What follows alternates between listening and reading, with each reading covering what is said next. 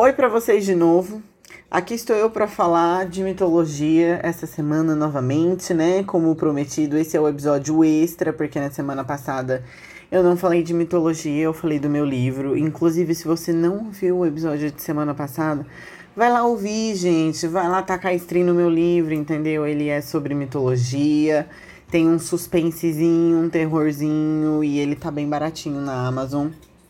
Tá saindo pela bagatela de apenas 5 reais. Então vocês podem ir lá ver. O link tá, na, a, tá lá na Linktree do, do Instagram do podcast.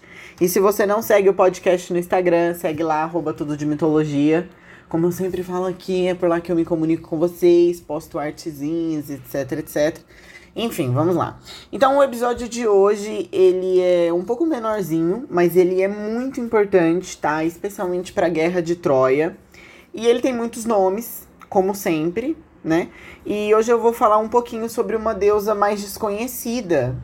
Mas eu vou falar, tipo, bem pouquinho dela. Na verdade, eu não sei dizer se ela é muito desconhecida. Eu sei que eu não conhecia ela até eu começar a estudar sobre mitologia. Enfim, é, eu vou falar um pouco sobre a Nêmesis, que é a deusa da vingança. Então, o mito diz que houve uma vez em que o Zeus ele se apaixonou por Nêmesis mas ela não queria nem um pouquinho, tipo zero, e por isso ela se transformou em peixe para fugir dele. Mas ele perseguiu ela, se transformando em um castor e sulcando as ondas. Essa parte eu não entendi, gente. Eu não entendi porque que ele se transformou em um, um castor, mas ok. É, por conta disso, ela saltou para a terra e aí ela tentou se transformar em vários animais selvagens. Quais animais selvagens, gente?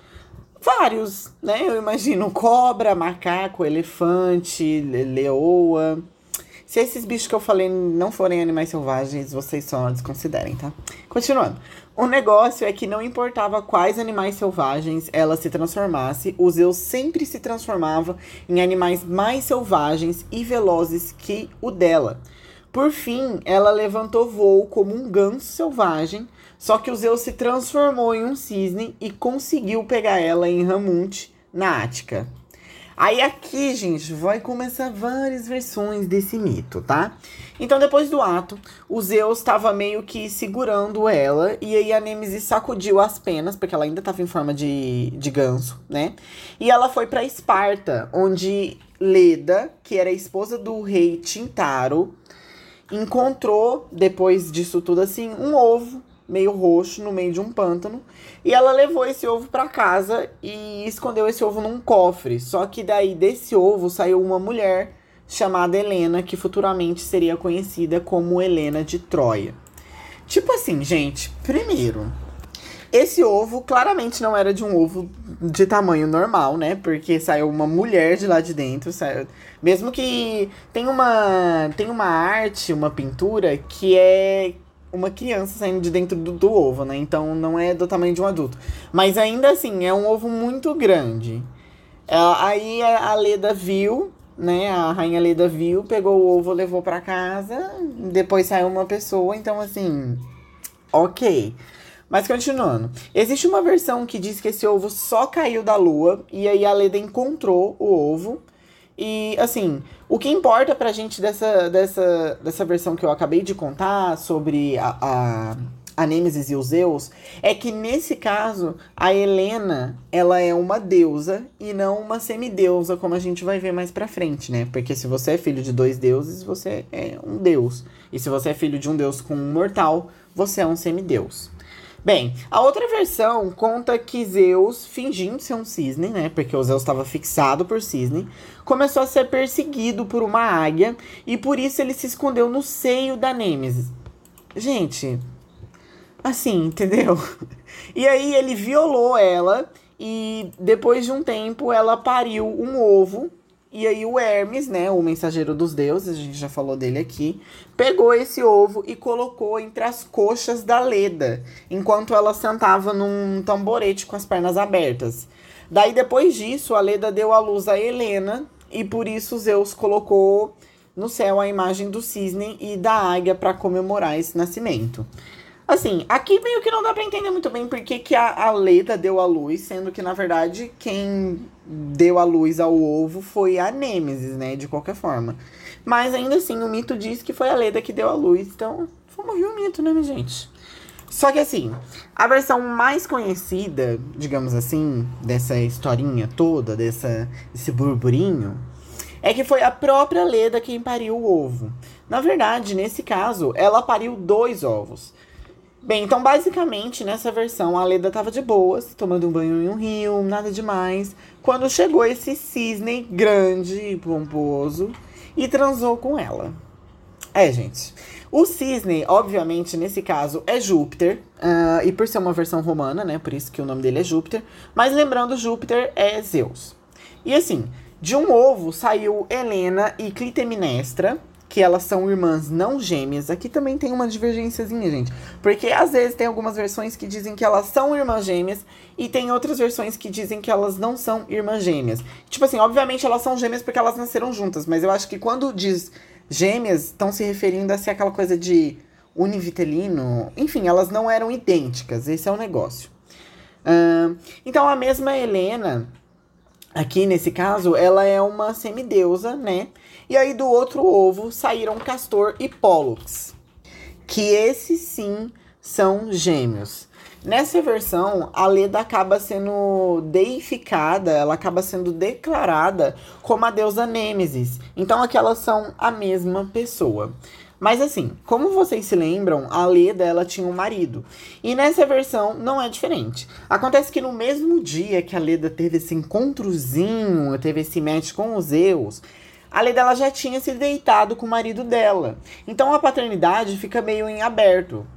Pra mim, na verdade, fica bem óbvio, né? Porque o marido dela é humano e o Zeus transou com ela em forma de cisne. E as três crianças saíram de um ovo. As, as quatro crianças saíram de um ovo. Mas o mito diz que a paternidade é meio em aberto. E existem registros é, que dizem que apenas a Helena era filha de Zeus, enquanto Castor e Pollux eram filhos de Tindaro.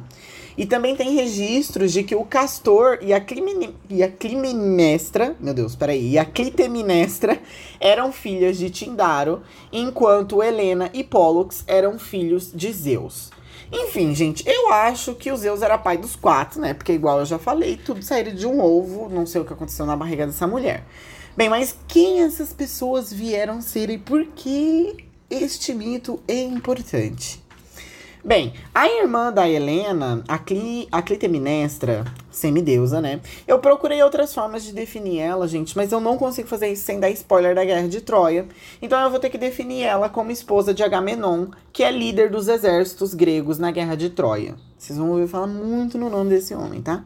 Já a Helena, também semideusa, ela era esposa do rei Menelau em Esparta. O Castor e o Pollux, né, os gêmeos idênticos, eles ajudaram a salvar a Helena de Esparta, e sim, é a mesma Helena de Troia, só que nesse caso ela ainda era Helena de Esparta, quando ela foi raptada por Teseu e seu amigo Pirio, Pirio, meu Jesus, gente, hoje não tá dando. Pirito. O Castor era famoso como ser um domador e adestrador de cavalos, enquanto Pollux era mais conhecido por ser um lutador. Os, os dois, eles eram muito, tipo, muito unidos, assim, bem companheiros. Eles acompanharam juntos a expedição dos Argonautas, que era um povo aí que foi em busca de um tesouro. Nós vamos falar deles mais pra frente. E durante essa viagem, uma tempestade estava vindo pegar o barco deles e o Orfeu, que é um herói grego, ele rezou para os deuses tocando a, a harpa e por isso a tempestade foi embora. E por conta desse incidente, gente, esses gêmeos, às vezes, eles são confundidos e são louvados como divindades padroeiras do, dos marinheiros e dos viajantes do mar. Depois dessa viagem, eles estavam em uma batalha contra um povo aleatório lá e o castor foi morto. E o Pollux, ele ficou muito bad, muito triste, porque, tipo assim, eles eram super unidos. E por isso ele pediu para Júpiter, Zeus, né, que permitisse ele oferecer a vida pelo do irmão. Só que o Júpiter não aceitou. E na verdade ele decidiu que um ia viver um dia ali no mundo mortal e o outro, enquanto isso, o outro vivia no Olimpo. E eles ficavam nessa troca. O Júpiter também recompensou esse amor que eles tinham, colocando eles na constelação, gente. E o Castor e Pollux formam a constelação de Gêmeos, né? Que é também aquela coisa de símbolo que eu não entendo nada. Mas é isso, Castor e Pollux são os gêmeos da constelação de Gêmeos. E é isso pelo episódio de hoje. Ele é bem curtinho, como eu falei para vocês, mas é importante a gente conhecer a Helena e a irmã dela, né? Que eu não vou tentar falar o nome da irmã dela de novo, porque é difícil. Porque essas pessoas, elas vão fazer parte, inclusive a Helena é um personagem principal da Guerra de Troia. Então, na semana que vem eu volto, né, com um episódiozinho normal. É, não sei que mitologia, gente. Eu tô, tô meio atrasado aí com mitologia hindu, tá? Então, provavelmente o episódio vai ser de mitologia hindu. Não sei, vou me comunicando com vocês pelo Instagram, tá bom? Então, até semana que vem.